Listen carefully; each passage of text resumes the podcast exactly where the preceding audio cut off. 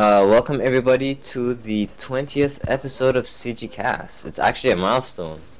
But anyways, w- today we have Peter Draper. Hello. We're going to be interviewing him, and we still have Chris left over and Simon, so should be a fun episode.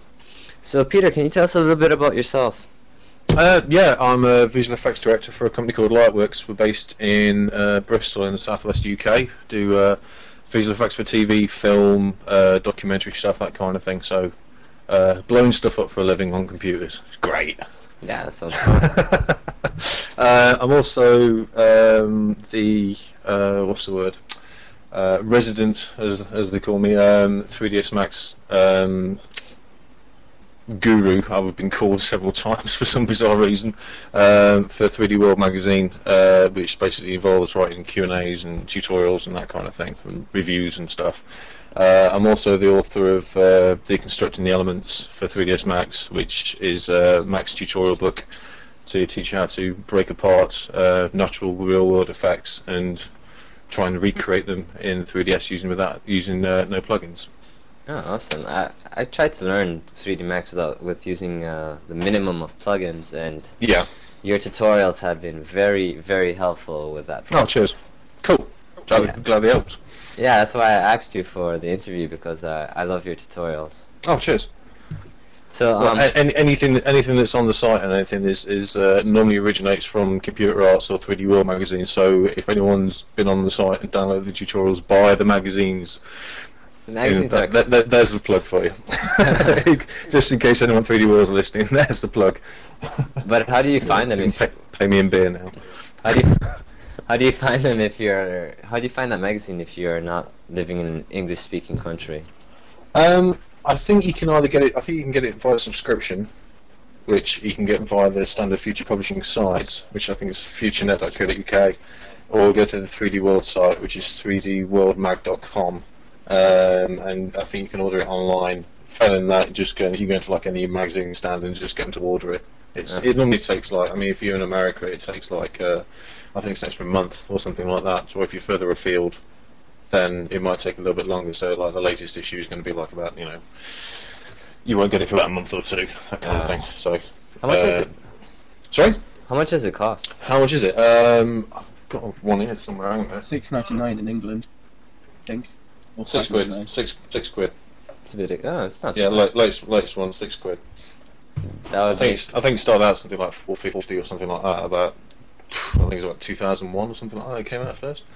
Um, it's obviously gone up a little bit due to a rate of you know inflation or something, or publishers putting the price up or something. I don't know. But I only write for them. I don't know. I don't know the full accounts. I Yeah, that's don't know the full details behind it. So- no, they're, they're, they're, a cool bunch of guys. They're a cool bunch of guys who have been, you know, got the finger on the pulse, you know, every month and what have you. So it's, it's, really, really good guys to work with. cool. I'll check out the magazine if I can find it here in Switzerland. Yeah, you should be you, you should be able to get it. Should be able to get. It. I mean, I, I know- for a fact they can get it in like uh, Denmark and Norway. So I dare say they'll be able to get it in Switzerland. All right, cool. I'll check. I'll ask my newsstand. Um, Cool. so how did you get into CG? Um, bit of a long, longish story. I'll try and keep it as brief as possible. Um, it started out with, I think it was one of the many birthday parties that I've had in my in my years on this world. Um, one stemming back from about the mid '80s, there was a film out called The Lost, uh, The Last Starfighter, which kind of um, not necessarily inspired me, but made me think about how these type of effects were actually done. Because obviously you could tell they weren't done by models and everything. But that, that kind of took a you know back seat when I was finishing school and what have you. But there was a there was a, a TV program on um, uh, a, a UK terrestrial channel called BBC Two. There was a program called uh, Liquid Television, and on that the first short that they showed is is about animation. Uh, the first short that they showed was a little short by these guys at MIT, MIT called uh, Grinning Evil Death. Believe, it or not, yeah. Um, it was it was really it was it, around about that time the only type of animation CG animation that you saw publicly were like these animation shorts that people did for you know special interest groups and you know animation tests that kind of thing. Um, so you see like little cameras dancing around that kind of thing. And but this one was natural it was actual designed short. It was actually a, it was a, it was a proper short um, that involves this amalgamation of 2D and 3D. It was like one of the first ones out there. And um, what it was is this large alien boat crash lands onto this uh, into this city and starts playing havoc and what have you. And this little kid, who's this little 2D cell drawn kid, uh, finds this um, ring inside a box of um, box of cereal and transforms into this superhero and starts battling this book. And it was really really good. Um, and that just kind of made me think, you know, wow, how the hell did how how did they do that? Um, at university, I did absolutely nothing to do what I do now, uh, but I actually staggered upon a, uh, a CAD lab when I was um, slightly inebriated one night. Um, went into went into the CAD lab the following day and uh, asked them if I could actually use the equipment, and they said uh, no.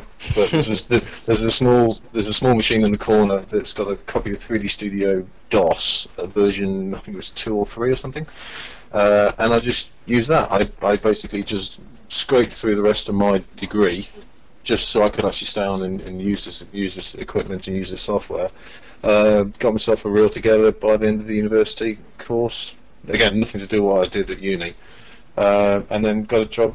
You know, pretty much when I left. I mean, this was like back in like the mid '90s, so. Um, you wouldn't be with, with the stuff that I came out with then. You wouldn't be able to get a job now back then you could animate a box, you get a job. You know, nothing. The, the the bar is just so high these days. It really, really is. So I I I envy the people who are at university now, the amount of facilities and the amount of knowledge that's thrown at them. But I don't, you know, I don't envy them in the way that the the, the amount of jobs out there are few and far between. So they do have to stand out. Yeah, it's true because if you just look on CG Talk now, the work that they're showing is amazing. Oh yeah, definitely, definitely. Some, I mean, you, you see some uh, artists out there. You think they've been actually, you know, they've been working on this stuff for like years and years and years, and some of these guys have just been doing it for a few months, and it's like, bloody hell, how the, I'm gonna be out of a job soon, of course. So, what are you doing right now in, in CG? You're working at a studio, right? Yeah, yeah. Um, like I said, I'm a, I'm a visual effects director for a, for an animation uh, and uh, production company in Bristol. Um, we've just finished a uh, a pilot episode of a show called Starhyke, which is a sci-fi comedy.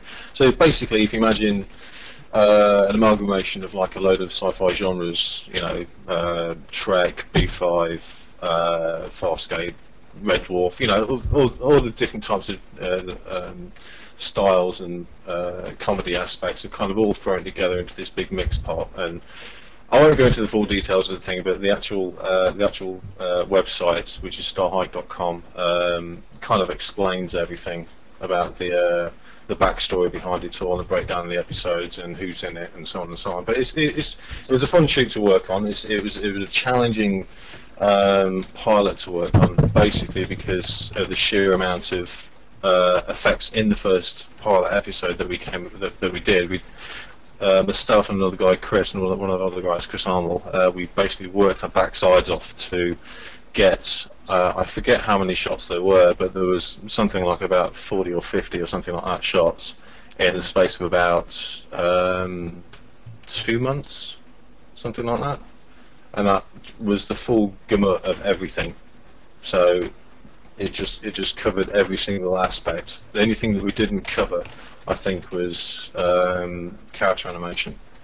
So everything else, comp work, tracking, green screen work, the entire lot was just you know all sorted out within two months, and it was a lot of late nights, uh, a lot of stress, a lot of hard work, which is which which is what you get in this industry. You really, really have to love being in this industry to actually be able to survive it because you do tend to burn out a lot. So now they're expecting better work in less time? As a whole, yeah. Not not with us, but like as a whole in the industry, yeah. I mean, um, the uh, it's I forget who mentioned it. I think it was um, this guy Tom Cito uh, mentioned recently that. Um, the oh, I forget what it was now. It's uh, the eight-hour day was only recently, well, not recently as far as you know, recent years and everything, but uh, the eight-hour day um, came to pass about you know 50, 60, 70, whatever it was years ago. Uh, but that's completely unheard of in in in the visual effects industry. You don't have an eight-hour day. There's no such thing as an eight-hour day. You're working for like 10, 12, anything up to 16 hours a day, depending on what the project's like, how hard it is, what the timescales are like, what the budget's like, and so on. You're not just working from nine to five. It's it's very very tough. It's it's not physically tough, but it's very very tough mentally. So you are a lot of times you know R and D and bug fixing, pulling your hair out why a certain bloody effect doesn't work half the times, screaming bloody bloody murder at the computer. Why won't you work? For God's sakes! I've had no. You don't even have to work in the industry to have those feelings. Oh yeah, yeah, yeah. You, you get it, you get it at, uh, at all levels. Believe me. Whether you've been in this game for as long as I have, or like you know people who are just starting out, it's like what the crap won't you work for the love of God? And it's just at the end of the day, it's it's all down to experience. I mean, you further down the line, you will understand that um, problems that you encountered in the past, you will be able to solve in an instant because you know how to mix and match features around and to get a certain effect just you know the way you want it. But you're always still trying to push the envelope with the type of effects that you want to do. Like for example, if you're trying to recreate fluids, uh, just with standard particles, or even with you know fluid systems, you're always trying to make it just that little bit. You know, add these extra little bits in, just to make it look that little bit more real, to make it stand out a bit more. And you're always trying to you know make things look better because you've you've either come across a new tool or you've developed something yourself. Um, you always you always end up with the same render times. You always end up with the same amount of you know work for for timescales. Um, it, it never sits still. I mean, it's one of the, it's one of the reasons why I'm in this lock. I mean, uh, if I found it boring, I wouldn't do it. It's it's one of these jobs which which challenges you daily. Um, if if it's one of, if you just if you're just doing the same thing day in day out for like God knows how long, I'd just get bored. And I dare say a lot of the, a lot of the people out here would you know would, would feel the same way. Um, you said that there's a lot of hours. Is it possible to be in CG and also have a social life?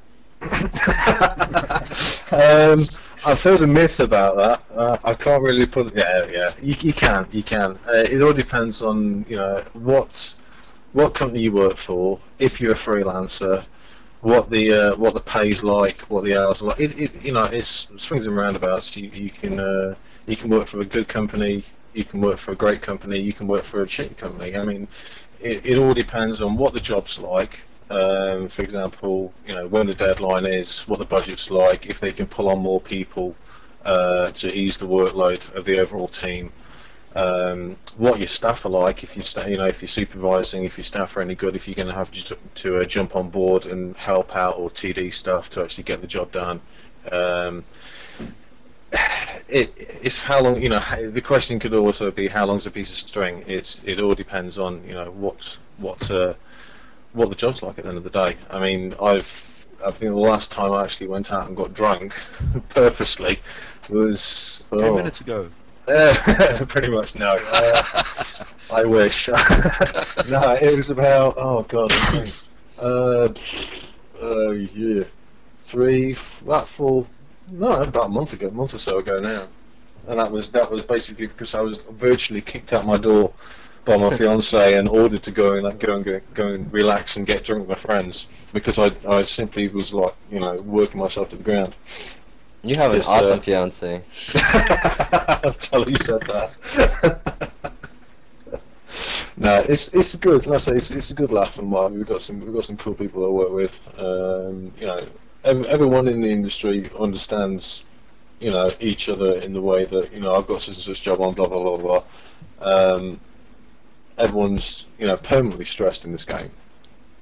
Everyone, everyone, everyone is always stressed in this game. It's all right, you know. You, you can't, you kind of live with it, but you tend to lose your hair. I mean, if anyone's seen a recent picture of me, I've got virtually no hair left. Ah, oh, Wow. sucks. Well, I, I exaggerate a little bit. as long as this side, this receding part, this side, and this receding part, this side, don't meet up in the middle, I'm cool. As soon as they do, that's it, giving it up. I'm going back to lifeguarding or some equally boring job. No disrespect to any lifeguards out there, even though it is the most boring job known to man. They've all done it. It's horrible. Ah, um, have you done freelancing before in your? yeah, yeah. I did it for about um, two to three years.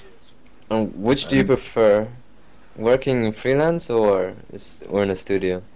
Um, bit of both, really. I mean, the company that I'm working for at the moment, um, I've got the I've got the good, um, what's the word? Um, I've got a good deal in the way that a lot of the time I work from home, but the company knows that if I do work from home, they know that they're going to get a lot more out of me working from home than I do, you know, if I was in the studio. If I was in the studio, I'd basically, you know, get in at about nine o'clock and leave roughly around about six, seven if I'm uh, working from home, I'll basically start work at 9 o'clock and I might not finish till about 11, 12, maybe 3 in the morning, depending on, you know, what the job is. I mean, the last the last two weeks I've been working from home for the extent of this, um, excuse me, um, long project that we've just had on.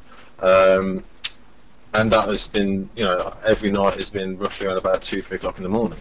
So if if I basically did if I did it from work, I wouldn't get half as much done as I did working from home. So it's it's kind of again it's it's it's 50-50. I mean the I'm sorry, my computer's just going to no, oh, everyone's still there. That's right. the computer just went blank screen for a minute.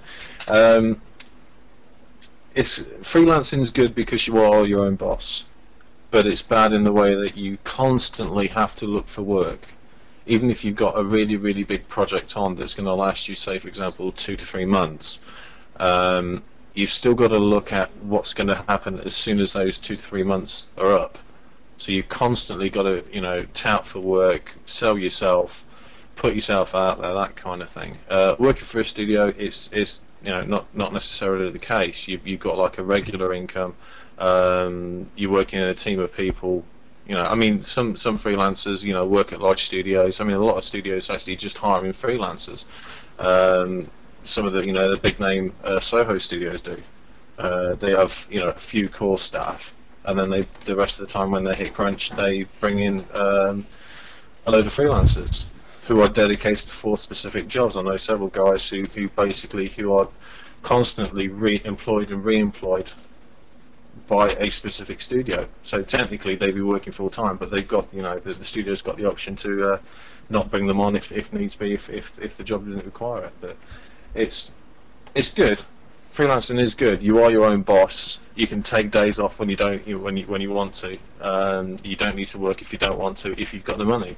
But personally, it's it's um, it's it's good, but you, you, your social life does take a bit of a nosedive because Yeah. you are constantly having to look for work, and you you're worried that if you pass by on a certain job, you might not get anything back from that particular client, or like you know if you go to that specific you know gathering with your friends, you might not get the job done, so on and so on and so on. So there is there is there is some worry there, but you know that might just be my personal experience Well, other people other other people may have had like better experience with it. I mean, I I enjoyed it. Don't get me wrong. It, it was it was good. It was fun. Would I do it again in the future? Yeah, quite possibly. It, you know, I never never say never. I don't. You know, whatever the future holds at the end of the day. I mean, the main reason I did go freelance at the end of the day was because um, after I left, I, I left um, the last company I was at full time uh, to do some freelance work for uh, a few people that I knew, and after that dried up, there was basically nothing else in the area where I currently live.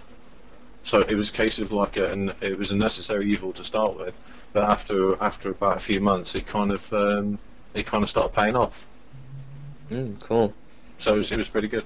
Spe- speaking of the future, what do you what what do you see in your future? Um, early retirement and death, I think. I don't know. Um, I mean, I'm, I'm not, I'm not a spring chicken by you know anyone's standards now. I mean, I'm 30. I forget now. I'm old, don't I? Shit. Uh, 31. That's it. Yeah, 31 now. Um, so I've been called a veteran, which is kind of nice and also slightly depressing at the same time. so. um, I don't actually know. I, I mean, I'm, I'm, I'm, taking each day at a time. I mean, we, we, or each project at a time at least. I mean, uh, we're waiting to see. I mean, if if this show gets picked up, and apparently it it has been by a certain channel. Um, who it is, I can't obviously say. But at the end of the day, if as and when that gets signed up, then that's basically at least five years worth of work. Because the uh, these certain channels actually pick up like the the show for the for for an actual duration for the full like for the full uh, story arc, of which there is you know five seasons of the thing, four or five seasons of the thing. So it's just a case of you know seeing what seeing what happens from one day to the next. I mean, I'm you know we're quite kind of quite happy where we are, and someone has just sent me a message. Ah, yeah. Oh no, so, so it's you guys. I was like, hey, what? Who? Who's who's been done? What? Hey? Ah, Simon got hacked. Oh, he's out. Yeah. Yeah, I was just What's going on? saying, getting did you? I also still Well, you You're breaking up, dude. Can't hear. You I guess they're hacking his computer too. Someone's trying to hack his computer. I don't know. Why is there so much problems today? I blame Chris. Yeah, it's me. I did it. well, you got hacked. He's obviously working his way through us. So, some people are trying to hack you on Skype or something. Chris, what? What? Chris got a bunch of messages, and then Simon says his site is being hacked. Oh right. All that mess is actually caused by me, though. I'm just deleting what they tried to enter. Oh, that sucks. yeah, God. It's great, though. Today is not a good day at all. Ah, well. Yeah, but uh, It's- great it's- interview. It's a day ending in a Y. Ah, it's a day ending in a Y. That's why. Hate April. Oh well. But um, let's continue the interview. Okay. Um, so, Chris, you have any questions for Peter? No, uh, I, I've, I've, I'd been on his site uh, a long time ago. I think it was uh, something about optimizing uh, um, optimizing Max. Was there Right. some, Oh uh, God, that really, was really years ago. stuff? That was. That was like I think that was for Max Three. That was Christ. That was that was like that was the first ever article I wrote for 3D World. That was the, Yeah, for but I'm, fir- old, for the I'm first older than issue. you are, buddy. Uh, Ooh! Ah, yeah, you didn't think it was possible, did you? Well, No, I didn't actually. No, the only thing, the only, only person that's older than me really is I thought it was Ted Boardman, but No, no, no, Sorry, no, Ted. no, No, no. Um, and uh, uh, he'd sort of uh, he- he'd written the article as, as if he knew what he was talking about. So um, I was It lies, all made up, everything. It's all, it's all false, mate. I mean, come on. I'm, I'm letting it out now, but I've just made everything up. Don't follow it. It's all, it's all shit. Very humble man. I'm just Wait, making it Peter. all up, mate. There you are. Yeah. Sorry. What was the question? There wasn't there wasn't one. It was just a uh, uh, was no question. It was just a um, what do you call it? A, a comment. Oh, right. Okay. A comment. Uh, th- thanks for helping me optimize my Max Three. No problem. no problem at all. And he did it for free, folks. He I did it for guess. free. So, can Well, well, kind of. I got paid by the magazine, and I, then the magazine got sold, and then I get the article back, and I put it on the site.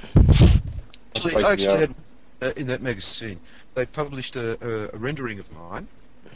And, uh, it was uh, brilliant. I uh, I got heaps of fan mail. I think one uh, one uh, email from Arabia or something like that.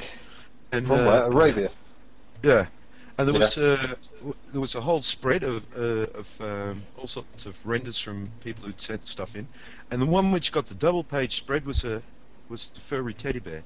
I think it was before Shave and Cut or something like that. This was really earth moving. Yeah. So my uh, render got shoved to the back page in the tiny little corner, but I got a free version of the magazine. I got- Wow. Mustn't grumble at that. no, brilliant, brilliant, and it's a pretty damn good magazine as well, I must say. Um, but they seem they seem to be really enamoured by furry teddy bears. So uh, Oh yeah. I think, hang on, let me check. Let me check the latest issue. Hang on a minute.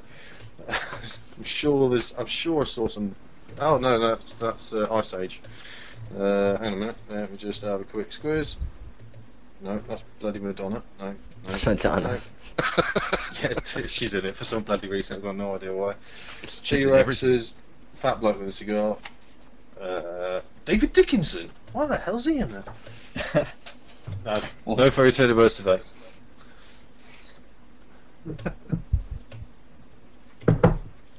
Silence. Mm, You can edit that out, you know. Please.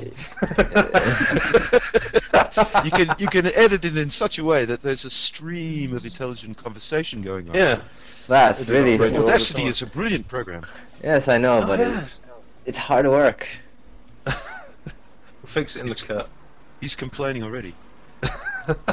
I need to outsource this to somebody who can edit audio better than me. It's, uh, you I've got a good yes, yes, yes. Outsourcer.com. Yeah, Yes. free, ad- free advertising there for you.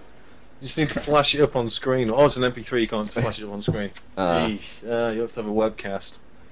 I, I had it, flash it up subliminally every, every other frame or something. I did have Strobing in your eyes. I did have a video cast one time. How Oh, did it work? don't talk about it. uh, Didn't it work? I didn't do any. If I had put subliminal messages, it would be send me your money, but I didn't. I'm still poor. Well, join the club. Maybe I, I'll take a trip to England sometime and and do a bunch Nah, of video casts. Uh, we're rip off Britain, mate. You don't want to. You don't want to come here. Everything's too bloody expensive. Ah, it's. I think Switzerland has good. can beat England. I've heard that. I've heard that. Uh, uh, the um, I did a workshop at uh, Animex um, in uh, February, and my entire class was taken up by uh, a class of Norwegian guys who came across. It was like completely amazing, but apparently the uh, the the beer over there is like something like five pound a pint, five six pound a pint. It's like, oh Christ! I thought it was expensive over here. Yeah, but they always, you always, you always it. Sorry, There they put alcohol in it. In England, they don't have any alcohol in the beer, so. what you been drinking? you know, you're running up and down between the gents trying to get rid of all the water access.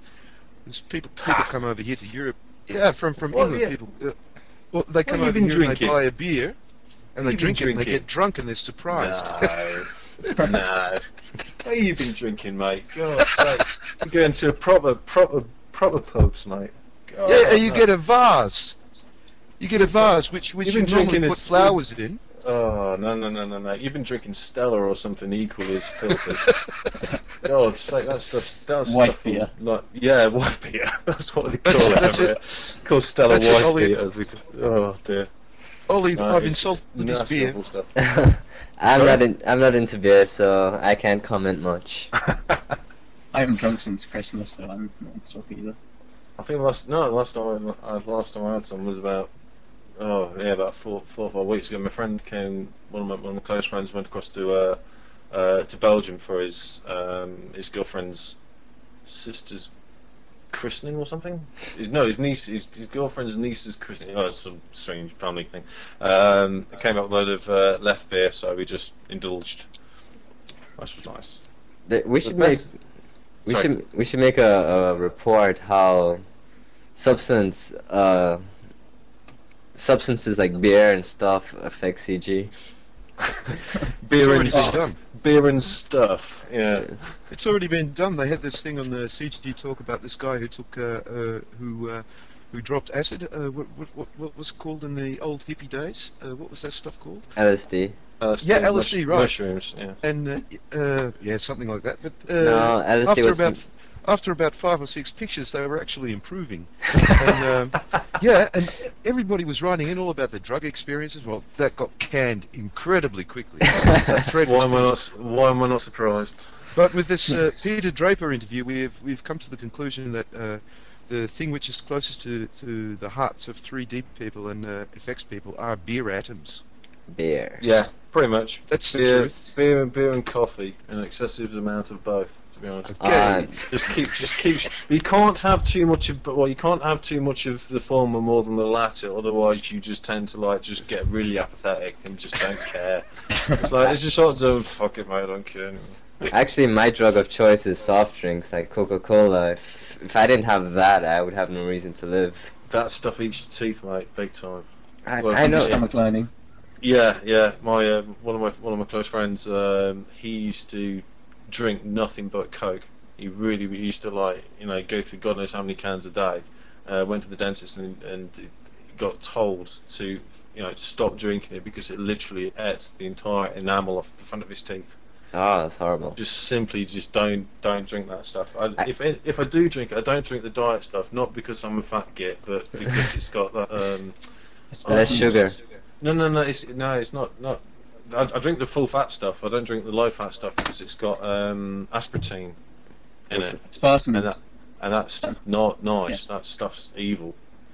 Yeah. I, I read too much shit online. I really do. It's like makes more. you kick Dr- in your sleep. hey, you what? Makes you kick in your sleep. Makes you talk in your sleep. Does I it? did a test on people. What? The diet drinks?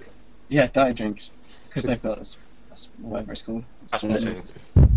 But it's really weird because I don't know if it's the if it was the winter, but like two times during my sleep, it felt like something ripped off my calf muscle and just woke me up in the middle of the night, and I had this horrible pain in my leg for the rest for like three days. You should stop they dating have- sharks. Yeah, it's, it's not good for you. Don't go to bed with them.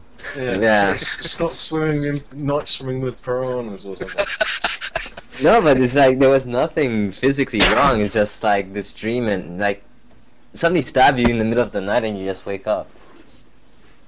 No, I don't get that. No, nobody got that. But I'm my sleep, you sleep skating, mate. That's what it is. no, but my I had a friend told me that was my body getting accustomed to winter or something. Since winter is kind of a new thing for me. Okay. You guys never had that? Uh, no, we live in Britain. Well, I do anyway. Yeah. Uh, Yeah. So it's it's a mixed bag all the time. that's probably it. It's Yeah. never the same. It's, it's a bit like my mum's custard and it's never the same twice. God, I hate winter. But we, don't, anyway, we, don't, we don't really get winter, you know, proper winter down here. It's like um, we haven't seen snow in God knows how long. And when we do see it, it's gone within about two minutes. Here we have horrible winters. It's the most painful winters ever. I welcome it, honestly. It's, Ah. It just make a break from the norm. It's No. just everywhere's just dreary and grey and bleh. Yeah, it, Do you live in Bristol though? You are.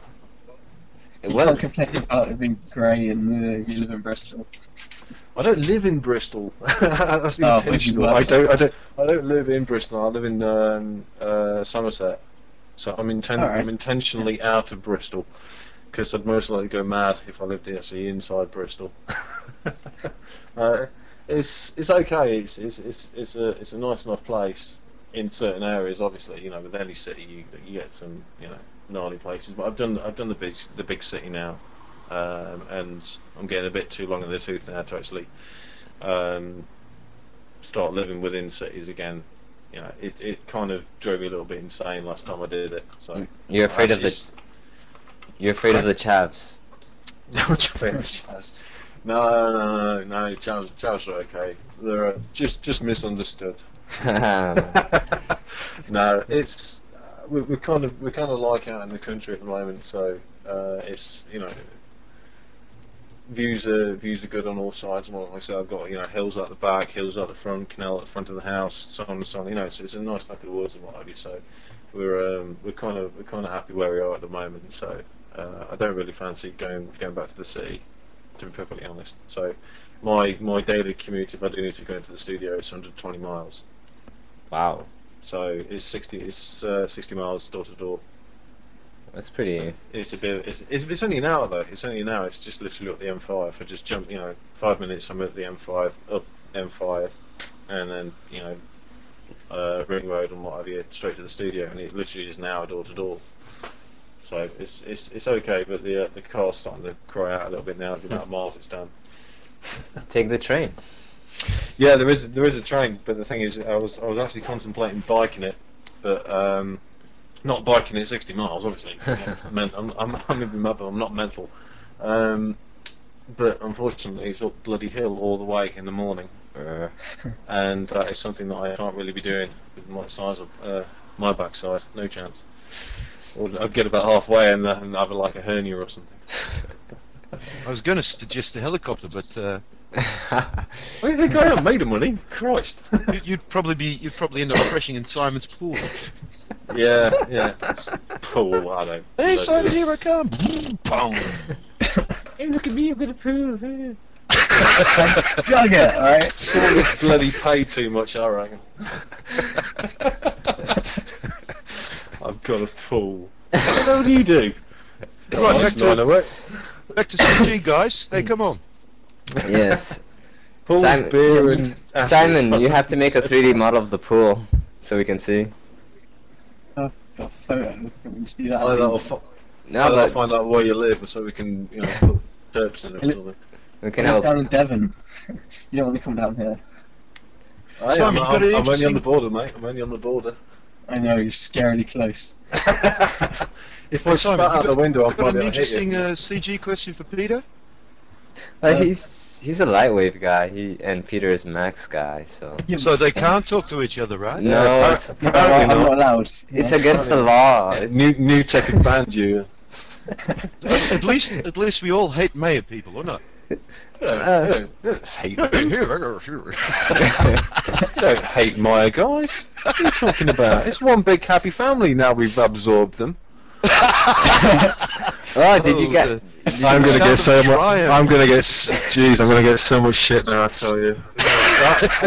Did not backtrack, backtrack, backtrack. Did not mean that. Did not mean that. yes, I did. No, I didn't. No, I didn't. All right, It's it's all one big happy family. Everyone's fine. Everyone's pipelines are nicely, nicely cool. right. Okay, that's covered that one. But did you hear that they? You can edit that, can't you? No, we can't. Shit. But did you hear that they they'll make Max more towards games and Maya more towards movies? That's all a bunch of hooey. That would suck if they actually did that. Hey, it's a bunch of shit. I hope That's, so. that's that's a load of rubbish. That's a load of rubbish. Like, so many people's pipelines are based on each individual package at the end of the day. There's no point in you know trying to gear one specific product to a specific industry. I mean, they've got you know they've got it all pretty much tied up. Know, with the ones as they got at the moment. I mean, each each company uses the different product for a different purpose. They'll develop their own in-house tools for a specific purpose. You know, there's no point in gearing one sport, one towards games and one towards visual effects if you're basically a artist who's smack bang in the middle who will basically do it for different industries.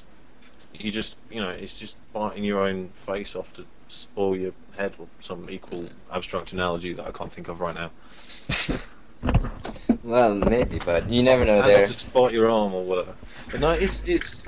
I, I very, very, very, very much doubt they'll do that. If if I'm proven wrong, fair enough. I'll put my hand up to that. But I very, very much doubt they'll do that. I mean, Autodesk themselves have said that both products are gonna, you know, um, Still they're they're gonna they're gonna they're gonna stay the course. I mean, at the end of the day, I mean, the entire you know Maya acquisition thing is is it you know it was it was kind of like an afterthought anyway, as far as I understand it, from Autodesk. I mean, Autodesk's main you know main concentration of the acquisition was basically StudioTools because they wanted to get a better foothold in the automotive sector. Alias made that, so therefore they bought Alias out as the full package. So therefore Maya just came along with it. I mean, Autodesk's, you know, their their um, the amount they spend on R and D, as far as I know, is and you know the, the amount of income that they get from uh, Max and what have you is minuscule in comparison with uh, AutoCAD and you know automotive stuff. You know, it's if anything, they could they could basically ditch Max and Maya and just you know completely bend them, and they, it wouldn't really you know as far as I know.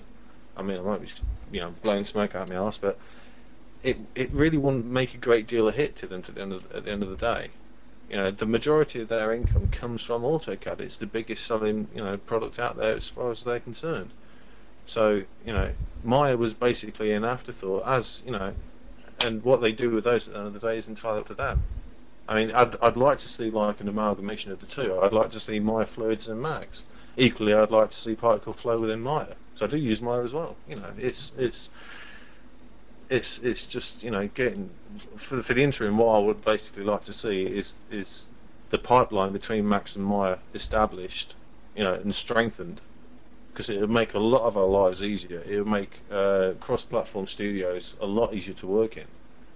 No, I I mean, I've, I've I've worked in so many you know so many places with so many places where they've got one specific product and they stick with one specific product, and I'm more familiar with product X than product Y, in you know within- within a certain feature, and getting that information from that platform to that platform is a pain. It's one of the most painful experiences you'll ever come across in this industry is trans- translating stuff from one specific product to another because the student studios got that pipeline set up that way. It's established. You can't change it. So, if they can strengthen that, if they can build on that and make that better, then that's just going to benefit all of us more than actually, you know, amalgamating two products which are equally as good into one super one because that will take forever. It will take, you know, it won't be in the next like year. It won't be in the next two years. It will take God knows how long to do, and they'll have to throw a shed load of money at it. And both products are doing fine. but You know, there's no point in like closing one down um, just for the sake of having another one around. It's it's it's daft. It's not business sense. It's it's, it's you know it's ridiculous. but do you think they'll ever do the um the the rewrite of the Max? A, lot of the st- a lot of stuff in Max and my is basically you know it's script based, so you can amend it yourself. I mean this you know is basically the core is running scripts or plugins. And it's not necessarily the kernel that needs to be rewritten. It's maybe just a case of the ker- the um, the scripts themselves, which bolt onto the kernel to be, to to speed certain things up. Like for example, the viewport. Yeah, which is horribly slow. Sorry. I I have a lot of problems with the viewport because when you're doing uh, like a a mesh and you have mesh smooth on it or turbo smooth or whatever, Hmm. like you don't even have to have a lot of polys and it gets amazingly slow for no reason. Um, could be due to your viewport settings, your configuration. No, I've changed it from OpenGL to Direct 3D and it's a bug. I know because I know what causes the bug. It's it's turbo smooth. Even when you have it on zero it- iterations, Yeah, it still goes in like really slowly. Yeah, it does. Yeah, it does. It does. I mean, the best thing really, if you do find bugs, if you do find issues, report them. If you report them, then they fix them. But this if is a if you don't, if you don't report them, then they won't fix it I'm day. pretty sure they know about it because it's pretty common, and I've seen people complaining about it on forums also. Or do do an official bug report. If you do an official bug report, it will basically get sorted out. If you just you know if you just wax lyrical on a forum, then chances are it'll either get overlooked. If you do it if you do it through official channels, then it will get sorted out. It will basically go on their bug report list to get um, you know to get solved. They do have a long list. I know this for a fact. They do have a long list of stuff that needs to be attended to, and they have different levels of priority. You know, uh, one being just standard co- cosmetic stuff, up to like five or you know highest priority, where it's totally unstable. But I'm pretty sure that that viewport thing would be very high on the list because it makes working so much harder. Yeah, I mean, it, it, it's again knowing what certain things will have problems, which is all part of just you know general experience with the software, be it you know Max, Maya, Lightwave, whatever. I mean, there are there are issues with with with with uh, each individual one of them in certain different areas. You know, it's it's not just a case of um, one's better than the other because of you know this particular feature works better in this one than that one. It's it's just a case of you know what you're strongest with. Aye. I mean, as, as as far as actual like things like you know bug fixes and whatever you goes, they do get you know updates. I mean, I think we're on uh, for Max 8. I think it's Service Pack 2 now, for version 8? for version 8. Yeah. Wow, I haven't kept up with that. I'm still on So, 7. yeah. Yeah, I mean, um, they they normally do one service pack update or one, you know, point release between versions. They're on the second one, so they are, you know, constantly. It is constantly being developed. It's not release a version and then sit around for a bit and then start working on the next one. It is constantly being developed, It's which true. is good. Which is good, you know. I wonder how these things will work on Vista. Um, couldn't tell you, couldn't tell you. But then again, I've heard good and bad things about Vista anyway. But apparently, apparently games are supposed to run a lot faster. It's supposed to run like 30% faster, so... I've heard the opposite because um, They've some. locked it, haven't they? Sorry. They've locked it to DirectX 10 only. so you can't play No, you, n- games. I think. no. Actually, they have they have compatibility with DirectX 9, so everything should work fine. I think there's And been it- some. I think there's been some issues with ActiveX as well. I think they're ditching ActiveX and going over to .NET. Well, that's good. ActiveX is horrible. That's what causes all the problems in. IE. Mm-hmm. So I, th- but as far as actual plugin and script development goes, a lot of them will have to be rewritten because I think a lot of them actually rely on some ActiveX controls. But then again, I'm not, you know, again might be talking out my backside here because I'm not overly into scripting to be honest. Mm. So uh, that might be complete crap. Alright. but at the end of the day, it's it's it's something that obviously they're look, looking into. That'd be pretty cool when that comes out. That'd be interesting to see. Yeah, it's a lot of good stuff coming up with the dual cores plus 64 bit. Yeah, I mean we've we've uh, recently purchased a, I think it was a dual core uh, notebook, and that was that was just really really good to see that to see Max working on that because it just it outperformed my hyper-threaded 3.4 notebook. It was just it was just stupidly bloody quick, unbelievable fast. The does the scanline renderer take advantage of like dual cores? Um, it's it works with hyper-threading. Okay. Everything works, you know. Ev- my, uh, Mental Rays works with hyper-threading and uh, dual. I mean, what I ba- what I basically mean is like, yeah, it it will it will uh, it will work. It won't work twice as fast. It it never works twice as fast. It maybe like work one and a half times as fast or one point seven five times as fast. But the good thing about having dual processors or dual cores is that you can run other stuff in the background. You could, for example, render it. You could be rendering on one copy of Max, and on the, another copy, you know, carry on modeling without having virtually any, you know, uh, any lags or anything. That's That's awesome. that's good. I mean, I used to do that on my old. Oh, I used to have a, a dual 800, I think it was. But Uh, to, to do that, you have to set one core specifically to the program, or No. does it do it automatically? does it automatically? Does it automatically? Because like if you render with V-Ray and you have dual processors, you see the two buckets. So if Yeah. you start another program, will you lose one of those buckets?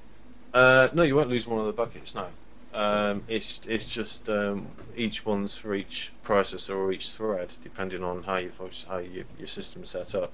I mean, uh, Mental Ray, for example, that does like to use both CPUs to both extents. Um, if you're working with Scanline, you will most likely be able to use another program in the background, like for example, uh, like say Photoshop or something. Uh, if you're working with Mental Ray and you're using it, it will try and it, it will try and take up everything. Okay. So it's more it's it's more efficient to my understanding out of personal experience. Which renderer do you prefer the most? Um, we tend to use Scanline the most. Really? Bas- yeah, bas- how- basically switch out of sheer speed. Uh, and- so so you don't use any GI? Yeah, it's So- just that it's just um, you know if you if you ne- GI is basic GI is all well and good if you need it. There's no point in in spending God knows how long setting up some fancy GI solution if you don't physically need it. If you can fake it with um, standard point lights or you know direct lights and what have you, it is a lot easier and a lot faster to render at the end of the day to um, to set it up that way than it will be to do a, a GI solution because you can be spending God knows how long setting up your, your GI solution. You can be spending ages like getting the quality right, making sure there's no flickering in the buckets, make sure your adapt- adaptive subdivision is nice.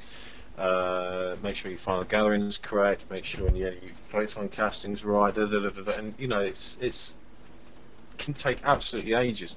Whereas if you just set, set it up with a standard system, faking any light bounces, faking any color bleeds, um, diffuse shadows, so on and so on and so on, by using the standard kit, um, you can get faster updates, faster renders, you know, and you get a really really quick turnaround. I mean, there's there's one. Uh, as an example, which I do in any lighting workshop that I teach, uh, there's one specific thing which I basically set rendering using Light Tracer, for example. Mhm. Set that going, and I literally build up the exact same scene. I've got one machine rendering out the uh, the scanline thing. I think it's something like about 644, 828, or just 600, one of those resers. And I basically build up the scene from scratch. Uh, sorry, light it from scratch. I mean, um, in another copy of Max, and I, can, I bet you any I can basically beat that that uh, the GI scene every single time. Wow, I that's, can literally I can, I can construct the entire lighting system so it looks identical within the same you know within less time. I think it gets to about halfway down before I finish and render that like the sequence as opposed to one single frame. that's cool using the GI version for reference. Sorry? That's cool I dare to use the GI version for reference. No, that's what, that's that's not without using using it. Well, you can use it as reference, obviously. I mean, you can use it as reference. You can even bake it. I mean, baking it down is is another good idea because if you've if you've got a decent lighting situation that you've already set up within a GI system, you can literally bake that out using render to texture, and then you know use that in any any uh, animation.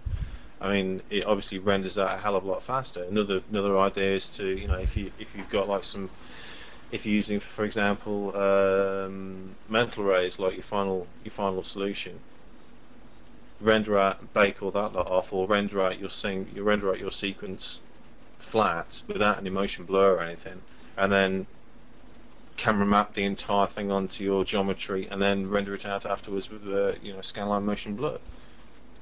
It's a lot easier. It renders out a lot faster. It takes you know a fraction of a second.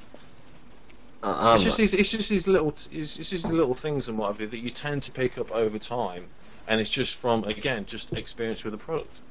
I mean, you, you, you can't expect to like you know know all these little nuances and um, tips and tricks and everything as soon as you actually start out. I mean, you have to obviously you know accumulate these over the years of practice. It's like any other art form. You know, you can't expect to like be an expert in gouache. You know, straight away. You you have to you have to develop your own style. You have to develop your skills, methods, and you know, an ability to be able to to um, you know to paint. to be Yeah. perfectly honest. I have another question about rendering. Do you guys Mhm. render it out in passes, or do you just always, always? always, always. What passes do you use? Um, depending on the it depends on the job. I mean, you obviously render out in layers, which is a given. You always always render out in layers, but it depends on what type of scene it is. I mean, if, if there's a specular, if there's a you know, specularity, you do a specular pass, you do an environment pass, diffuse pass, uh, highlight pass, uh, any ambient occlusion that we decide to use.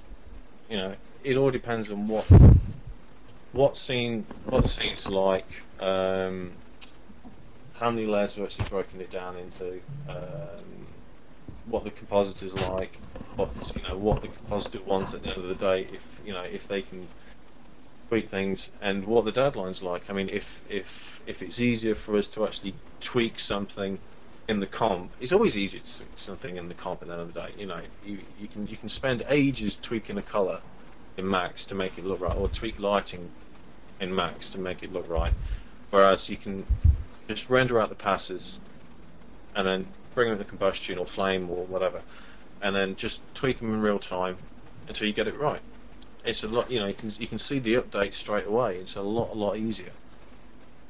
But what about when you have to deal with uh, transparencies and refraction? Doesn't that make things a little harder? Yes, definitely. And how do you get around that? Um, it again, it all depends on the scene. If you can break it down, then it makes it a lot easier. I mean, you can obviously render out certain layers. You can render out environment uh, reflections. So you can render out, for example, the background as one specific scene. Uh, sorry, one specific. specific you can render out any mid mid stuff in another layer. The foreground stuff, which is obviously reflective or refractive and whatever, you can obviously stick the, stick the the background, render out like a, a 360 dome of the entire environment, stick that on a plate in the background, and then just make it invisible to camera, so it's visible to reflection and inv- invisible to camera. But it doesn't render out in the past, but it's actually reflected in the uh, in the objects. Oh, okay. So it just again, it, it renders it out really really fast. It, you only like refracting or reflecting uh, either a dome or a hemisphere or a flat plane, as opposed to every single environment, every single object in the scene, which obviously takes a lot longer. Again, That's- it's just it's just you know little things that you know that you accumulate over time. Oh, that's pretty cool. I I want to try and render out my next short in passes because I never did that in the future. In the the past, I just did it direct from the render, and that takes ages. I mean, I always go back on one of my friends, um, Alan Marksman, said he worked on uh, Lost in Space, and um, there was so many layers on, for example, the opening space battle in that. Um, if the director, if they rendered that in one single pass, for each frame it would have taken hours. And if they just wanted to change the star field slightly, they'd have to render out every single thing. So I kind of took that on board, and you know, every single if you if you can break it into layers, do it because because you can always color correct and tweak layers and you know slightly you know fake depth of field and what have you. Every, you can do all of that in the comp as opposed to doing it within the 3D software because it takes so long to actually render out stuff like depth of field to make it look nice. Okay. But there must be some difficulties in the composition after. It can't be that perfect. Um, in what way? What do you mean? I mean, there has to be something that gives uh, trouble. Or is it just. Um, there is, there are, there are certain issues which you do have to, you know, try and get around or paint out or whatever. You're trying to do a transition from one to the next. Um, specifically, shots like, for example, if you're uh, if you're tracking back or tracking forward, and you've got multiple layers that way, then you, you do have to work out a lot of uh, you have to work out a lot of match shots. So, for, say for example, your entire scene is volumetric. You've got, for example, smoke and fire and everything going on, all the all dust and debris lying around, and you're basically tracking back, and then you've got that you have multiple layers of that that you have to comp in, and you've also or like one great big layer that you have to comp in within multiple layers that you need to drop in, you know, distances from camera. That can be a pain in the backside to do, but that's when you get really, really good compositors on board to actually work on shots that are really, really tricky. Oh, cool. That's why you why, why you pay them good money. Um, that sounds pretty cool. Um, I will definitely check out passes because Mm. I, I wasn't really. It is it is advisable. It does save you time in the long run because you can, as opposed to having to go back into Max or Maya or Lightwave or whatever, and re-render an entire scene just because one thing is slightly out. I mean, there was there was one instance on the um, the show that we that we worked on. I basically had I rendered out um, this background layer of this massive planet in multiple layers and have you, multiple passes uh, for um, different diffuse passes and reflection passes and so on. And unfortunately, on one particular layer, I forgot to turn off a proxy version of the space station. So when I panned across, I had this entire space station whipping past. I was like, "Oh no, crap! I'm gonna have to re-render it." No, but then I could just literally just drop into combustion and just paint a mask in and just animate a mask going back and forth out in front of frame, just to occlude this um, this proxy space station render. So I didn't have to go. I, I could fix it in about two minutes, as opposed to re-rendering the entire thing out, which would have taken about another day. Wow, that's cool. So it just it is very very forgiving. You can fix things. You can you can solve problems that you would you know it would take you a lot. Like it may take you like five seconds to actually fix it in Max, either by flipping on the setting or flipping off the setting or whatever. But then you've got to render the entire thing out, and if you're rendering it as it's say high def, you know you can wave goodbye to the weekend. you know. But combustion is the program that's usually used for uh, compositing. But how does After Effects stand up? Oh, the, the again, it's it's it's the same argument with Max and Maya.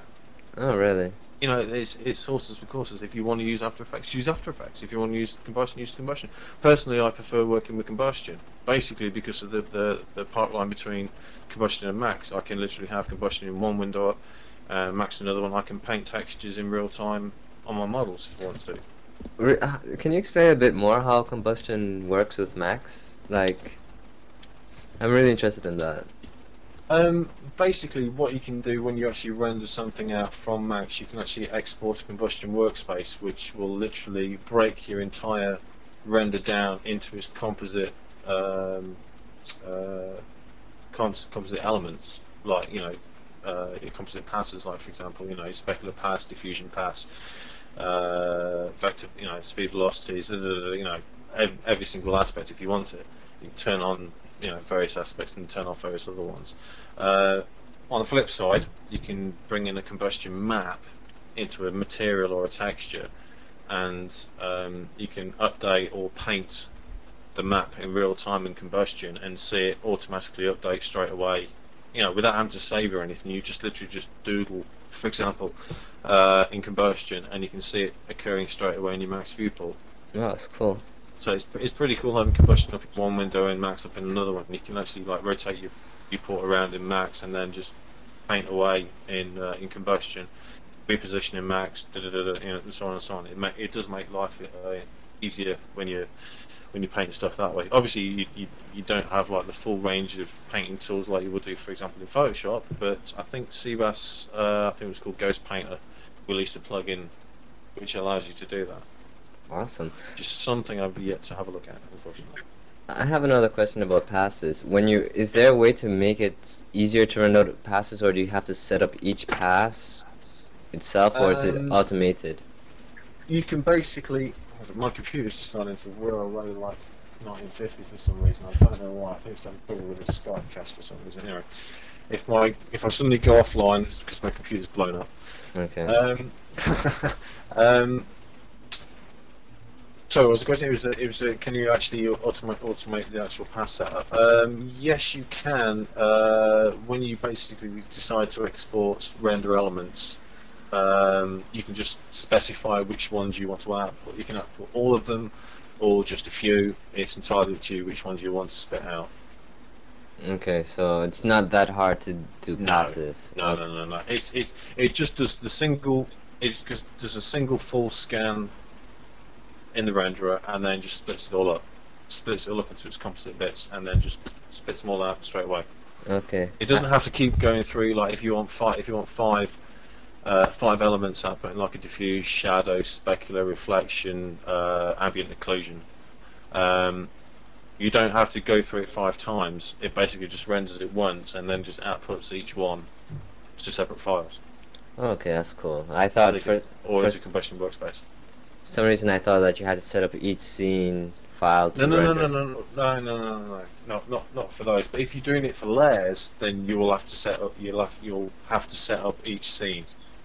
Okay. if you, for example, if you're rendering out your background, then your midground, then your foreground, then your close proximity stuff, then yes, you will basically have to hide or unhide stuff. The best way to do that is to do it in layers. Okay. La- the layers feature. Some people love it, some people hate it. Personally, I like it. so do Um, I. because it does it does allow you that you know that luxury of being able to just you know set up your scene ahead of time, work out exactly what stuff's going to be in the background, what stuff's going to be in the foreground, what stuff you need to hide at a certain instance, what stuff you don't need to hide. Same with like name selections. You know, you, you can you can actually tell exactly what stuff by using correct numbering and naming conventions. Um, you can obviously split everything up into separate layers or separate names, so you know, okay, that's the midground stuff, that's the foreground stuff. I don't need tho- I don't need to see those for the background, so you can just you know hide those straight away and just render out the background pass, and vice versa, and so on and so on. So just it, it does make life easier, so you're not having to hunt through an entire select by name to actually hide off certain things that you might not have numbered or named correctly. Okay. And if you uh, haven't numbered or named correctly, you're a berk. There's no box one, box two, box three. I, if I ever see any work like that, people would get shouted at. I, I hate, I, I hate that. I really, really do. It's just, it's. If you're working in a team environment, if you're working in, a, you know, uh, if you're passing your work, say for example, you're you're you're basically um, a level, you're working on levels or props. Um, you don't want to pass all your stuff across to somebody who's actually building the scene up, the scene up, and then call everything like box one, box two, box three, because they will literally start throwing pens at you. Because it's just horrible to work with. It really. Same with materials. Map one, map two, map three, noise map one, noise map. two. Oh, oh god, no. It's horrible. It really is terrible to work with because if you got, you know, that person has not sat with you when you've been developing it. yeah, it's, it's like coding and where you, where they, you leave your thought process. Yeah, exactly. Exactly. If you if you don't comment your code, you don't know what the hell's going on. It's the same thing with your materials. If you don't comment your materials by calling them exactly what they're supposed to be called, then how's the next person going to know exactly what to deal with unless they actually try and break your scene apart and um, try and find out what, how it ticks? Do you reuse a lot of your materials? Like in one scene, you save them and then you reuse them. Um? Yeah, yeah. Obviously, you know, there there are certain. I don't save them out to like libraries as such, but I know. Um, I won't say instinctively, but I'll, I'll, I'll have a, a, a good idea of exactly where a specific material type or similar to the one I want to produce is a, a base material that I can actually play around with to get such and such, you know, scene looking around. Say, for example, I did one that's got like a uh, pearlescent material uh, like about a year or two ago. I know it's in such and such scene. Um, if I want to convert that to an iridescent one, all I need to do is just tweak such and such setting, and you know, it just saves me a bit of time later on down the line. So I've, I've got like a decent metal shader that I've that I've set up um, in you know scene X. I just need to just bring that particular material in, tweak the maps, tweak the specularity, tweak this, tweak that, uh, as opposed to going all the way back to like R and D in it. Do you also Again, do just makes life easier. you do the, do you do the same thing with models? Um, not really. It all depends on. I mean, I've obviously got like a model library the length of length of my arm because I've, I've you know been doing this as long as I have. I've obviously you know anything that I've done in the past, I've still got from you know my first ever work that I've ever done to like the stuff that I've done you know yesterday. Um, I've still got. So it's a case of if if I can reuse it, obviously I'll reuse it. It's but it depends on whether or not if I can, if the client wants it to be totally 110% bespoke. If they want it totally bespoke, fine, then get it bespoke. You know, it's if if uh, if they know that we can actually um, build on an existing model, then fine. And if we can do that, then great. Um, it also depends on whether or not the previous client, the client that you know, who actually paid for the work in the first place. Say, for example, you did a job like two years ago that you got paid for. Uh, you built a, I don't know, a car, for example, like um, I don't know, um, an Aston Martin. Off the top of my head, you built an Aston Martin two years ago. Um, now you've basically been commissioned by another client to have uh, the latest version of an Aston Martin. Say, for example, going from you'd modelled out a Vanquish two years ago, and they want a DB9 now. You could basically tweak the Vanquish model to look like a DB9.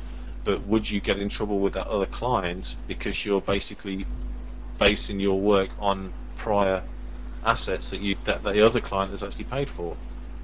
Mm, I see. So chances are that you'll have to recreate it from scratch. You have to get permission to use these because if they basically start, they come around and say, okay, we want to look at the assets from that model to that model, you're basically screwed. You need to you need to make sure that you're not getting yourself into legal issues by you know having to recreate. Sorry, by uh, using old assets that have been paid for or bought for. I mean, you know, by um, an additional client. You can't do that. You, simply can't do that. Mm, that's a good point. I never thought of that. Though. It's always a legal issue. It's Yeah. always legal. You know, you, you base your model on some uh, on something you've seen in a film. You say, for example, you model out a Sentinel, Sentinel from the Matrix, or you model out um, uh, Terminator. You're you're uh, going on legal issues. But if you model out the Terminator, won't that automatically belong to Fox? Uh, again, whole legal ballpark that I don't really want to go into, to be honest. Well, uh, we recorded like one hour and ten minutes, and I think that this should be the end of the show. but still, if you want to come again another time, another episode, you're always welcome. Groovy. Yeah, Yeah. sure. Simon and Chris, you guys still alive? Yeah, man. Taking you dead now. and they fell asleep about an hour and a half. I just I just uh, wasted my copy of uh, the Aston Martin. Uh, We're actually uh, the reason Aston Martin's kind of at the forefront of my mind is because we're actually filming with one next Friday, I think. So that'll be nice. Do you, you haven't to got you haven't got three in the garage. No, Me either. you got a pool? is it- You got the pool? no, no, I'm not. Uh, Simon's the guy with the heated pool ah, right, right, right. It's a heated pool, also, man. and a helicopter. And a helicopter. no, no. Yeah. that's, that's, that's just showing off. That's just showing off. I'm sorry, but like, That's just like just waving the proverbial carrot. Terrible, isn't it? Terrible. You can't say that. I'm, hello, I'm a 3D artist and I've got a pool. What? No, you're not allowed to have a pool. You're supposed to live in squalor, for crap's sakes. Yeah, Simon, Simon's also he's also studying. What? It's even worse. He's a studying 3D artist. He Should lives with his mum. Bet you he lives with his mum. Got a pool. Hey Simon, your mum got a sister? Ah, She's No, no, no, no. Dis- disclaimer. He said that, not me. Okay. Just, just in case anybody gets confused there. That was Peter. Yeah, that it was not. bloody liabilities. Right, I'll get my bloody boys on you. Ouch. Ouch, yeah. well, uh, I'd like to thank you guys. It was very interesting um, uh, to listen ah, Chris, you're to always. all this uh, brilliant advice, and lots of clap, uh, lots of clap, claptrap in the middle. eh? Yeah, always claptrap. So, uh, Ollie, you'll be editing your ass off tonight, huh? You Actually- I think you'll have to. I don't. I'm not sure because I still have to do my homework. But this how show, many actually, this show is for next week, so Oh, you've got a week, man. yeah. I'll, if I come home early on Wednesday, I'll I'll I'll try and edit it. Cool. But the Well, bring, us, bring us through a copy so we can all like say, no, take this bit out for the love of God before you submit it. I'll try. I'll think all, I think all the acid and uh, beer references might have to like come out or something. Nah, I think it it makes the show more. Those references, yeah, it makes it more. To, gives it more It makes- personality. It makes It Ollie richer. It makes Yeah, Ollie it- richer because uh, he, he sent you a blackmail note with a with an MP3. Says, right, uh, well, if you guys don't give me a million bucks, then I'm gonna put this on the web. Ah. You might have a long wait. might have a long wait. I'll tell you that right now. Oh, you're saving up for your pool, aren't you, Peter? Hey, with peanuts around here, mate. Christ, hey, come on. Oh, okay. I'm gonna stop recording now. So everybody say bye bye. bye bye. Bye bye. Goodbye.